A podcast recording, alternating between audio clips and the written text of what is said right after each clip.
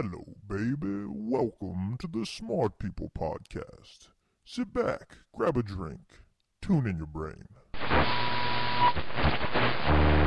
Ask not what your country can do for you. This nation will rise up. One giant leap for mankind. Seven steps to go.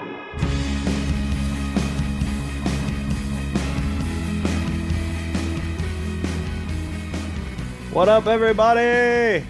Welcome to Smart People Podcast. This is Christopher. Where where are you, John? This is Jonathan. Yeah. I'm going to mix it up on you every time like that. Today, we're going to talk with Doctor Mike Rose. He's a nationally recognized American education scholar. He's noted for his significant contribution to the study of literacy and for his insights into the struggles of working-class America. Doctor Rose is a graduate of Loyola University. He went to the University of Southern California to get his M S, and then he went to the University of California, Los Angeles, for his M A and his P H D. He's been teaching in a range of educational settings over for the past forty years, from kindergarten to job training, et cetera, and he's written numerous books. We're only going to be discussing the one, but he has also received a Guggenheim Fellowship, the Grawmeyer Award in Education, and the Commonwealth Club of California Award for Literacy Excellence in Nonfiction. He's been honored by the Spencer Foundation, the McDonald Foundation program, the National Council of Teachers of English. It goes on and on, but he's a smart dude, and I think you'll you'll agree with us after listening to him. We picked Doctor Rose because he has an amazing new book out. It's called Why School, Reclaiming Education for All of Us. And it raises a lot of good questions, such as what it means to be educated, uh, what it, what is intelligence, things like that. And I, I guess we thought that it's a fitting topic for our podcast, which is basically all about learning and yeah. all about expanding your brain. Also right? The question, why school? Well, yeah, and why school? Because it's just it's the topic of a lot of debate these days. And uh, I get to hear all about it since my girlfriend is currently getting her master's in education. I get to hear about the, the goods and bads, ups and downs. You know what I mean? I do. I do. She tells me too. Oh, come on. I guess, you know, I found it pretty interesting talking with Doctor Rose, John. I wanted to see what you had to say, but I'm more of the belief that we really, really screw up in education. Like, I mean, I've said this before, but if you just dedicate to school, you don't have to really learn anything. You just have to learn how to get by, you know, where... Where in college, they make you kind of create these things and these projects. I think you learn more through that, you know, and he kind of talks about that. Yeah, I agree. And he, and he mentions, too, where not only are the teachers teaching to have kids pass those standardized tests, but as you mentioned, kids learn what they need to do to get by, and that's all they have to do. I mean, that's that's how we got through high school, let's be honest. Yeah, I could tell you some really cool ways to cheat on a test or a quiz. Attention. We do not condone cheating on Smart People Podcast. You know, one of the things that got me kind of interested, though, in this subject was I was watching, I recently watched the entire series of The Wire, that T V show, you know? Mm-hmm. It's all about Baltimore, inner city kids and everything. And it's really, really interesting because it, it's gotten a lot of awards, and it says it depicts kind of inner city life pretty well. And it shows these kids who, who go to school and how they don't really, it's not that they don't want to learn, it's just they don't see any use in it when they see people on corners and stuff working drugs. And they do a, I think it's season four, they do a really good depiction of the No Child Left Behind and the, the standardized testing, which Doctor Rose talks about, how these kids are so uninterested that all the teachers do is teach them verbatim, almost verbatim, the questions that are going to be on these standardized tests, so they get funding so that the teachers can at least make a living and things like that. And it, I'm sure it's not that corrupt everywhere, uh, probably not even that many places, but the idea is there. I mean, everybody mentions it, that the standardized testing is a tough thing to get around. It makes public school teaching difficult. Yeah, because then the teachers are evaluated on how their kids do, so they have more of an incentive to make sure that the majority of their kids are passing these tests. Whether or not they're learning anything is debatable. Yeah, and I mean, in, in our county, for example, teachers, public school teachers need to have a master's degree, which I don't know if it's like that everywhere, but you get your master's degree, and I don't care where you get it from, you know a, a decent amount about the subject. I mean, you can't just breeze through it like it's nothing. So they should be given a little more leniency, because if they were, I think you become a teacher to teach, to help. You don't do it for a paycheck. You're going to do it for the right intentions, and you're going to create a pretty good atmosphere. I mean, obviously there has to be some guidelines, but the structure and things like that, I think, as as Doctor Rose alludes to, need to change, and we're getting there. I mean, we're incorporating technology into classrooms, which is definitely beneficial. I wish we would have done more of it, because you could have done all my homework for me, but, yeah. you know. All right, well, uh, I guess also we wanted to mention, we encourage everyone to go to our website, smart people podcast dot com. You can read about who we have on the show, a little bio about them, and just get involved in our discussions. We, you can leave comments. You can contact us. Also, don't forget to use our Amazon widget. We sell it every time we're on the air, but it's the only way we make a buck, and it's at no cost to you. So bottom left-hand corner, click on the Amazon symbol, brings you to Amazon. You can order your stuff. Save that link if you will. That'd be even better. And Amazon pays us a little kickback. You won't even notice. So it's free. Just do it. As always, please follow us on Twitter at Smart People Pod, and head over to Facebook. Like us over there at Smart People Podcast. We enjoy seeing comments that people make when they, you know, suggest new new guests, new ideas for this show. Um, we enjoy talking to people and giving out books on there. So head on over to Facebook, like us, pass it on to your friends. Have them like us as well. So now we're going to turn it over to our interview with Doctor Rose. He was an awesome guy to speak with. You can tell he's really smart, and he really wants to, he's doing this for the right reasons. He just wants to make, you know, his contribution to the field of education, change what he has learned through years of experience need to be changed. And it was awesome talking to him. So hope you guys enjoy, and catch us after the interview.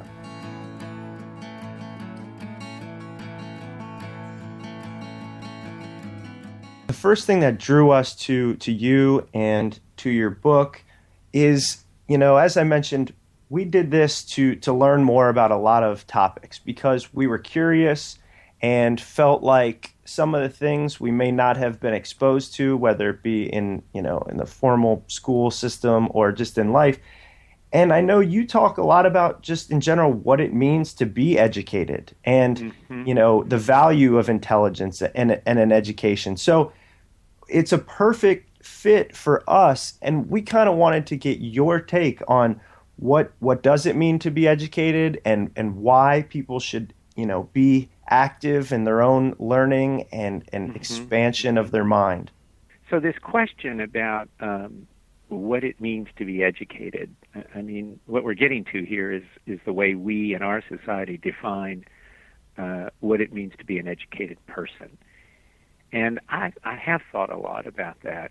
It seems to me that some of the qualities that indicate that somebody is educated, and, and let me just say right now, you can get this education in a lot of different kinds of ways. I mean, certainly formal schooling is one of them, but there's lots of other ways too. I mean, through certain kinds of work, through apprenticeships, through particular kinds of relationships, through other uh, public or private institutions, um, libraries, churches, and all that. So what I'm going to say does not only come from schooling, although schools are the primary cultural institution that we have to help people develop these qualities.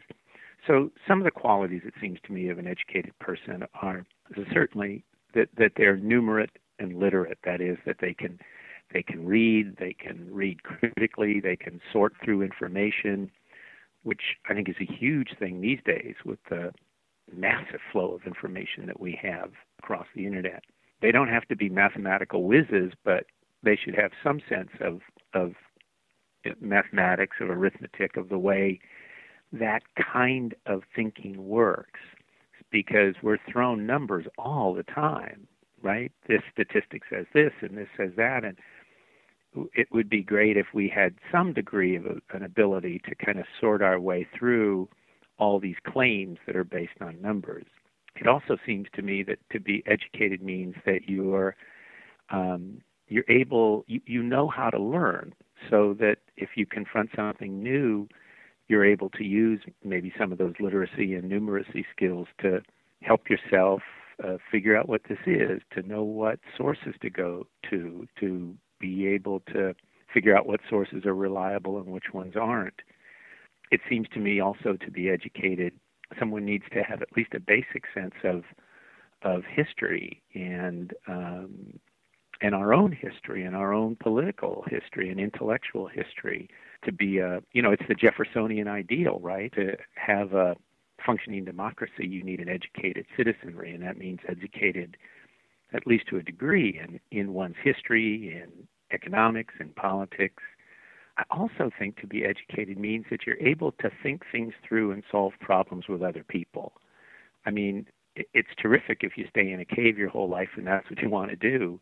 But let's face it, most of us live our lives out in the world, in the business world, the social world, civic, religious, and we're always confronted with things we need to think through. They're not always problems in the in the complicated sense of the word, but they're things that we need to work out together, and to be able to do that and think things through with others, I think is another powerful indicator of what it means to be educated. So those are just some thoughts that, off the top of my head about the way I would define a, an educated person. Doctor Rose, you actually touched on uh, a couple points that I had uh, with a question for you. Um, you brought you brought up the internet, and with having the internet at our disposal, you know, that vast wealth of knowledge out there, it, it makes me wonder why we do concentrate so much on memorization for kids going through school, random facts, history dates, the periodic table, things that not everybody grasps very easily, and then they are tested on it. Do you think that the emphasis should be more on creativity and the problem solving that you brought up, and then, you know, collaboration through through teams and uh, of that sort, things that would have real world application? Yeah, that's a really that's a terrific question. You know, uh, just to take a historical look at that for a moment, um, in a lot of traditional cultures, and in fact, in our own educational system, all the way through the nineteenth and into the t- early twentieth century, memorization was the primary mode of instruction, kind of memorizing things and then reciting in class. So if you think we do a lot of that now, you'd have been around one hundred years ago, you'd have seen a lot more. What's been interesting, I think, in education in our country over the last, oh gosh, fifty, sixty years, is that there has been a real attempt to move away from just, you know, committing things to memory and then spitting them back out. Lots and lots and lots of educational theory, as well as practice, people in actual classrooms doing things, involves more of the kind of thing you're talking about, the finding information, coming to conclusions, uh, arguing for a point of view, collaborating, you know, all of that sort of thing is more present in our educational system than it was a long time ago. But you're raising a wonderful point, and that is the future direction, I think, is much more that way. I mean, we just, and, and I got to say, a lot, a lot of work that's being done with teacher training and teacher development and trying to do that better is geared toward exactly the thing you're talking about. That is, not just committing things to memory, but being able to use what you know in various kinds of creative and problem-solving ways. I do want to say one thing in favor of memorization, though, and that is that it seems to me that, that being creative and being a problem solver is not antithetical to committing some things to memory. It seems to me that the best kind of education involves both of those. That is, you know, there's certain things we do have to commit to memory, whether it's a multiplication table or the periodic table that you mentioned, or the bones in the hand if you're, you know, if you're taking an anatomy course. So, so there's there's places for memorization, but what you're suggesting is when memorization trumps all else, then we're really in trouble, and we just have a, a routine and kind of robotic educational system versus one that helps create the kind of people you're talking about who are creative, thoughtful problem solvers who may well use memorized information, but using it in the service of something else. Gotcha. That's a that's an excellent an excellent look on that. I never really looked at it that way. I guess the next question that I would have is, because of the standardized tests that, you know, kids are taking now, whether it be S A Ts, S O Ls, all these standards of learning. Do you think right. that there's too much emphasis on these standardized tests, or have they been striking a better balance? Geez, you know, uh, I'm really glad you brought that up, because it was sitting in the back of my mind as I was talking to you about this question of creative problem solving versus memorization. What worries me about some of the direction of school reform in the last decade or two is that there's more and more emphasis being placed on a small number of standardized tests, primarily of uh, mathematics and reading. Now, look, I... those are core skills, obviously. I mean, of course it's important for students to learn how to read and to be able to demonstrate that, and to learn arithmetic and mathematics and be able to demonstrate that, of course.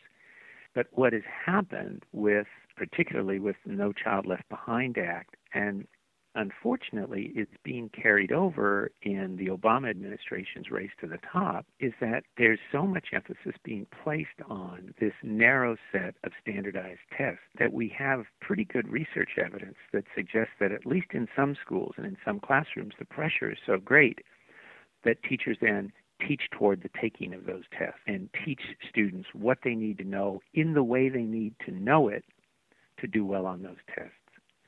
So what ends up happening, and again we got a, we got good evidence of this, is that is that even course even material like history or social science or even science, for God's sake, gets trimmed back, and some subjects like arts, music, that sort of thing, just get completely removed because there's no time for it. So there's a lot of good things that are going on with school reform efforts. You know, I mean, a lot of attention being paid to schools. That's a good thing. There's a focus on kids who are not doing well, who schools don't serve well. That's a really good thing. So I'm not trying to say that the school reform movements of the last couple decades are, are some kind of evil, but I am saying that there's aspects to them, powerful aspects to them, that worry me, uh, and a lot of people like me worry us about exactly the kind of thing you're talking about. That is a kind of shift of school toward preparation for a narrow set of tests and a narrow set of skills that are tested on those tests, which takes us away from this fuller definition of what it means to be educated that, that you and I have been talking about. One of the things that got me interested on this subject was I watched an amazing TED Talks video uh, by a man named Ken Robinson. Oh, sure. And, okay. I, I figured you'd be aware of it. And he talks about how school kills creativity. And the reason, or a lot of his reasoning, was school, what we think about in terms of formal education, was a construct of the Industrial Revolution. It was teaching people to be able to function in an industrialized world. And obviously we're well past the, you know, working in factories and all that type of economy. Do you think we are still conducting kind of a twentieth century method of education? I know that uh, that TED piece that you're talking about, it's it's been, as you know, it's been really widely circulated, and he right. is uh, a remarkably engaging speaker. And then the graphics that they have that go with those those presentations are amazing. And as you suggest, he raises some really kind of visionary points. But what also happens in presentations like this, I mean, it's almost part of the, the genre in a way, is that he deals in, in broad, sweeping kinds of statements.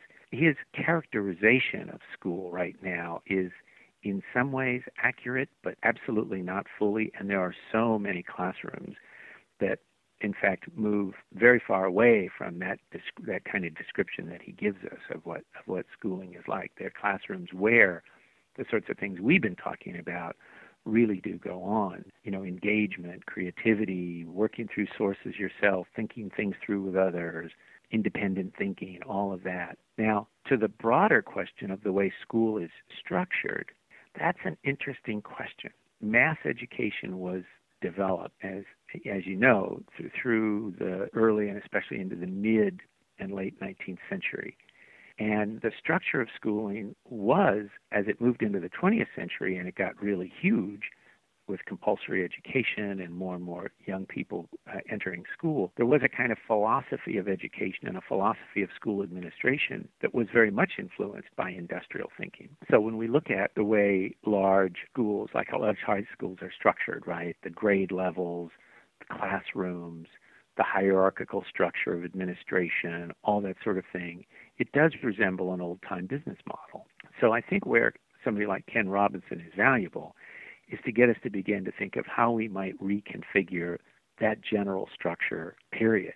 And there are places that are trying to do that, places that don't stick to those rigid time schedules and don't stick to that rigid kind of grade level thing and don't stick to the separation of disciplines like, okay, it's nine forty-five, now we go to geography. Oops, it's ten thirty-five, now we go to math, right? But rather they think of ways to integrate all of these subjects. And I do think that that's a, an important direction for the future. So just to summarize, that is to rethink that fundamental structure of schooling, the rigid time slots for classes, the rigid separation of subject area, of disciplines, the limited amount of time that teachers have to work with, if any, uh, that teachers have to work with each other and think things through and try and create a kind of integrated curriculum. The way we even define achievement, you know, as opposed to grades and the kinds of tests we were talking about a minute ago, how about something that's much more project-oriented, right? I mean, can someone with certain kinds of assistance, assistance create something that's really impressive, that involves the integration of mathematics and science and geography and whatnot?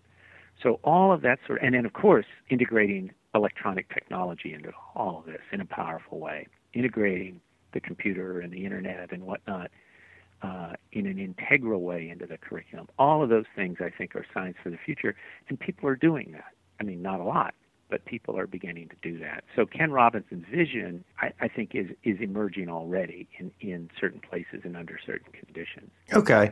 So as you were just saying, that was going to be a question I had for you. You kind of touched on it was, uh, I'm sure you have offered in in your writings and, and in your presentations and everything, your solution to the rigidity and structure.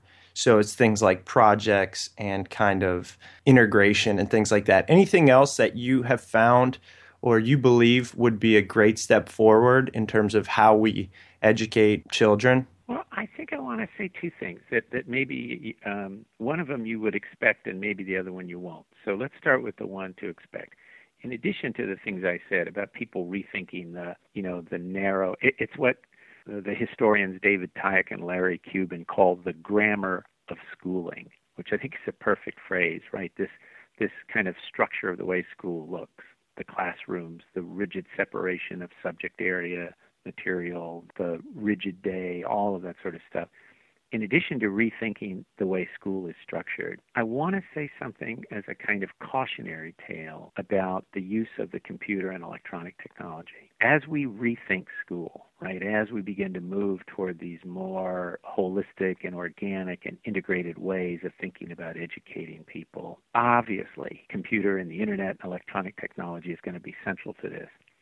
What we have to remember, though, is that even that absolutely astounding technology is not in and of itself a magic bullet, that it has to be carefully integrated into the whole notion of schooling, integrated into the curriculum. Otherwise, what we see happening all the time is schools spend a ton of money or, or philanthropy spends money and gives schools computers or schools install computers or the classrooms are all wired or all that sort of technological stuff is taken care of. But nothing exciting is being done on them, right? Because they're kind of separated from the whole enterprise of education. So one thing I want to add is just that as we do naturally move toward the increased use of computer technology, we really want it to be done in a thoughtful and integrated way. The second thing I want to say, and maybe this is the surprise, is that as we move forward, I don't want us to forget certain kinds of traditional and old-fashioned things. A while back, I had this remarkable project that I loved so much. I traveled around the United States whenever I could get time away for a week or two. I traveled to public school classrooms, K through twelve, half of them in urban areas, half in rural. Virtually all of them, though, working with students who were not super privileged. So I didn't stack the deck by going to school districts or areas of cities where you would imagine schooling to be terrific. I went purposely went to places where, you know, there weren't a lot of resources. But what I did was I, I looked for and I found good classrooms. This is across the country, north, south, east, west, rural, urban. And I cataloged, it, it was, this was a book called Possible Lives. And I cataloged characteristics of good teaching. And you can imagine that what was going on in those classrooms was quite different. I mean, if it was in Arizona near the Navajo or Hopi reservation, it would be different than if it was in the central city in Chicago, and that would be different from rural Montana, which was different from the Mississippi Delta. So there's all kinds of differences, right? But what I was looking for as well were certain kinds of commonalities in what teachers did and how they did it. And what I came up with is a list that's really not rocket science, but it's striking in its in its power. Let me quickly give you a few of the characteristics. The classrooms these people created in their very different ways, they were safe and respectful places. That is, people treated each other civilly, but they were safe and respectful also in that people felt free to challenge. You know, teachers pushed students, but in an atmosphere where students didn't feel like they were being demeaned. These classrooms were places where students were given various kinds of authority for their own knowledge. That is, they had to be responsible for doing the work, for looking things up, for rewriting something, for coming back at a problem another way. But even though that went on, these classrooms were also places where teachers figured out ways to give students a lot of support, a lot of assistance as they kept striving to do a little bit better and a little bit better and a little bit better. These classrooms were places where, as I just mentioned, there were high expectations. They were also places where you just could see teachers being so resourceful. You know, they had just a lot of material, a lot of ideas, a lot of experience at their, in their back pocket, and they were able to use it in ways to respond to what students were doing or when students were making mistakes. These are the characteristics of good and healthy classrooms, whether they were going on in nineteen thirty or twenty thirty. Where you have a knowledgeable and resourceful teacher, where you've got a space that's created that is safe and respectful, where you have high expectations, but also means provided to meet those expectations, that kind of support, where students have a chance to be authorities in the things that they're learning. I don't want us to lose those as we move ever forward into new ways of thinking about classrooms and new ways of using technology. If you remove the teacher's assistance, I could compare that to my college experience where, you know, we were given the responsibility of making sure that we read and gained the knowledge ourselves. And we also had, or I guess the decision whether we wanted to come to class or not, take the responsibility of that. So do you see that the college atmosphere is having an influence over how we're teaching our younger kids now? That's a really interesting question historically, because there's always been a kind of downward pressure, if you want to call it that, um, from the college into the high school. That is, as the high school was emerging as an institution in the nineteenth century, its curriculum looked virtually like a college curriculum, except less intense, I guess, less advanced, rather. That's the word I want. So there's always been this kind of pressure or tension between the college and the high school, with the college kind of putting this downward pressure on the high school. Now, whether or not it's a good thing that schooling mimics what college is like, I'm not so sure. I just don't know. It's, an, it's I honestly don't have an answer to the question. I think in the ways we were just talking about, that kind of independence and and encouragement to, you know, do good work and be engaged in it that you're describing in your college experience, I think when we do see that in K through twelve, it's a powerful thing.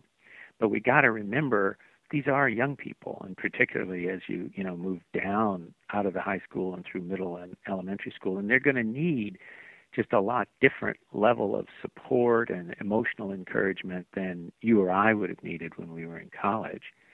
So I take your point that really the point you're making, I think, is that when you look at good education, regardless of kind of the grade level or where it's at, there are certain characteristics that are shared.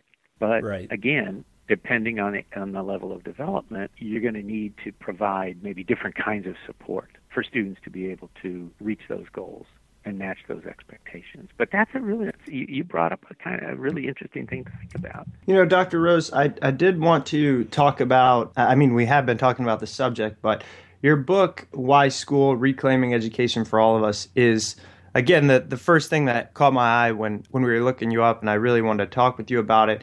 And uh, it's an incredible book. I wanted to to ask you kind of what was your uh, inspiration to, to do this? What was the, the reason behind it? What was the message you're trying to get out to everyone? you know, there's a lot of different topics covered in the book, from ranging from elementary school education to college to the purpose of education to the kinds of issues we've talked about with testing and all that. I mean, there's a range of things discussed in the book, but I think that the, I'd have to say that the overriding motive is to just get us to think about the initial question you raised, which is, what is the purpose of education? And particularly, what's the purpose of education in a democracy, in a free society? And the reason I, I wanted to think about that is because over the last, oh, geez, twenty, twenty-five years, pretty much the only reason we've heard for sending kids to school or for going to college is the economic reason, the economic motive. That is, we need to prepare the next generation for the twenty-first century economy, and we need to maintain our economic position in the world. And the only way to do that is through the improved education of, of all of our young people. Okay, I completely agree. There's, economic advancement has, for a very long time, been part of what has driven mass education in the United States. Absolutely.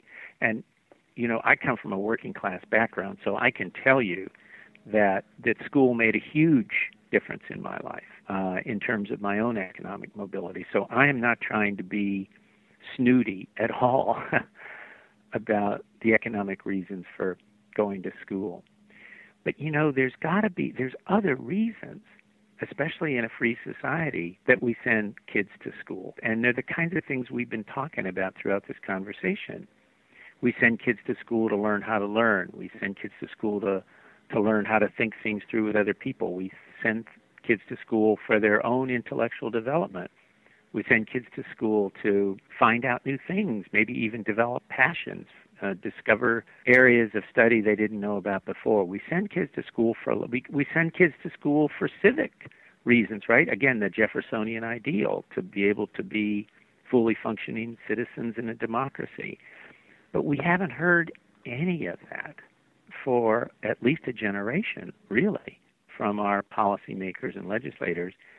And I kind of wanted to just get that full range of reasons to go to school or to go to college. I wanted to get that full range of reasons back into the public conversation because I think they're important. And you've been bringing them up in various ways throughout this conversation. My follow-on question to that is, does it really matter that we're behind so many other countries in terms of education, such as China, Japan, Um, all these different countries that lead us in math and science? I mean, when I look at it, I can understand why the U S is behind, where our language doesn't really help our kids in terms of numbers, the way that we do like a numbering system compared to China and Japan. But do you think it matters that we fall behind these countries? Boy, that is a big and important question. And, and I, gosh, there's so many things to say about it. So first of all, let, let me... Let me say, I don't, I don't want to be naive about this, and I don't want to be dismissive. Uh, I mean, of course, you know, of course it matters if we're doing a good job or a not-so-good job in educating our kids. A- absolutely. Huge. And one of the ways that people try to measure this is through these international comparisons that you're talking about. But I guess what I want to point out is first a, f- a few things. One is, these comparisons can be misleading. And when you talk to people who are testing experts, they'll tell you that, first of all, sometimes we're comparing apples and oranges. I mean, our society is a very different society from Finland or South Korea, who always end up way at the top. I mean, our society is much larger. It's much less homogeneous. There's a wider income gap in our society than in theirs. I mean, there's lots of factors that make the societies pretty different. Second of all, there's technical issues that people bring up about testing itself. That is, the, the kinds of tests and testing across such different systems with such different cultural and linguistic backgrounds. So so the first thing to say is that there are both technical as well as logistical kinds of reasons to not see those tests as, as the end-all and be-all, number one. Uh, number two, I want to repeat, I don't want to be dismissive of them. I just want us to be cautious in reading them. The third thing to say is, and this touches on the question you asked, I worry about the way we read those results. You just you asked a really important question. I mean, does does it matter? Well, in some senses, it matters a lot. But what I think also matters is what lessons we learn from looking at those results. So if, for example, we say, oh my gosh, you know, Finland is way ahead of us, and Singapore is, and South Korea is, after we admit that we have pretty different kinds of societies, then maybe we should get and look very closely at what it is that they do. I mean, what is it that happens in their school system that we might learn from? Well, their school goes longer. Oh, that's interesting. Let's look at that. Their teachers have much more status than they do in our country, and they have a richer kind of professional development. Well, gee, let's look at that. You know, maybe we, instead of spending tens of jillions of dollars in all of these elaborate testing schemes that we have, what if we spent that money on a richer, more robust teacher development? I mean, that's connected to like the National Science Foundation and the National Council of Teachers of English and these places that could create long and rich kinds of, through the internet, long and rich kinds of professional development for teachers.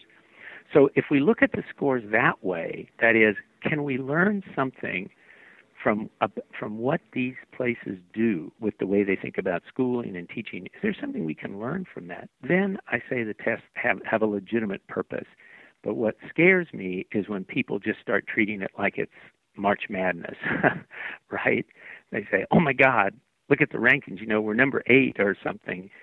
And, and, and they just look at that and they don't analyze it further and think about it, and then we panic. That, that's not the right way to look at those results. We want to be more thoughtful about it and uh, kind of be more curious and open as to what we can learn. Yeah, I think I think the way I phrased the question might not have been so fair, asking if it asking if it matters, because obviously, as you mentioned, of course it matters.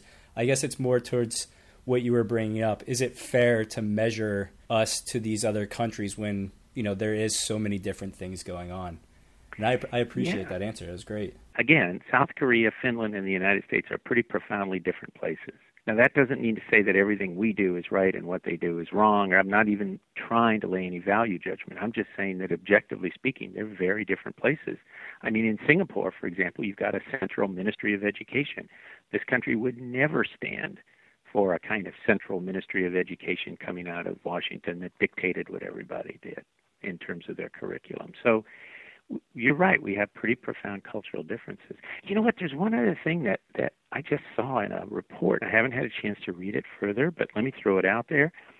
You know, the reason that we hear all the time that we should be worried about these international rankings is because, again, the economic, that this is a sign that we're falling further and further behind in our competitiveness. What's interesting is that when you look at some of those lists, you see that some countries that actually have pretty robust economies are further down than we are, Germany, for example.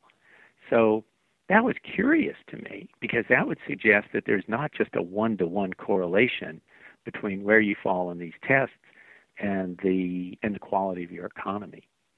So again, it just gets back to the point you're making, that we have to be really careful about just seeing these single-digit rankings as con- as containing more information than they do. There, there's a lot that we don't know. There's a lot they don't tell us, and I think it's bad when we when we overreact to those results. Well, Doctor Rose, I know we've taken up a lot of time here, probably more than we said we were going to, but it, it's been so interesting and something that we're really glad to to get on the show. And I mentioned your book, Why School? Reclaiming Education for All of Us. I wanted to ask you if there's anywhere else you'd like to lead our listeners to, a website you might have, or a cause, or, or anything you want to make known to anyone you can. Well, you can certainly direct readers to my website. That would be terrific. I, I would appreciate it. Well, gosh, thanks, guys. Yeah, thank thanks, you so much. Th- thanks for the good questions. Absolutely. Thanks again, guys. Thanks All right. so much, Doctor Rose. Have a good day. Take care. Bye. Bye-bye. Bye. Welcome back. Hope you guys enjoyed the interview with Doctor Rose. We know we did. You can find Doctor Rose's website at Mike Rose Books dot blogspot dot com. You can find his book on there, Why School? Reclaiming Education for All of Us. You can also find his book on our website, smart people podcast dot com. You can click on the book. It'll send you over to Amazon. You can purchase it that way, and it gives us a nice little commission on that. Helps us out and helps our guests out. Nice little plug there, John. I like that. Thanks. I love plugs. Well, we hope everyone is a little smarter due to this week's episode. Stay tuned in the future for more amazing guests. As mentioned, we have begun marketing our episode that'll be coming up in about three weeks with Gary Chapman, the author of Five Love Languages. That's going to be a fantastic episode. And we know everyone out there, everyone out there will be able to benefit from that. So thanks for tuning in. Enjoy the rest of your week. Make sure to follow us on Twitter at Smart People Pod. See you later. See ya.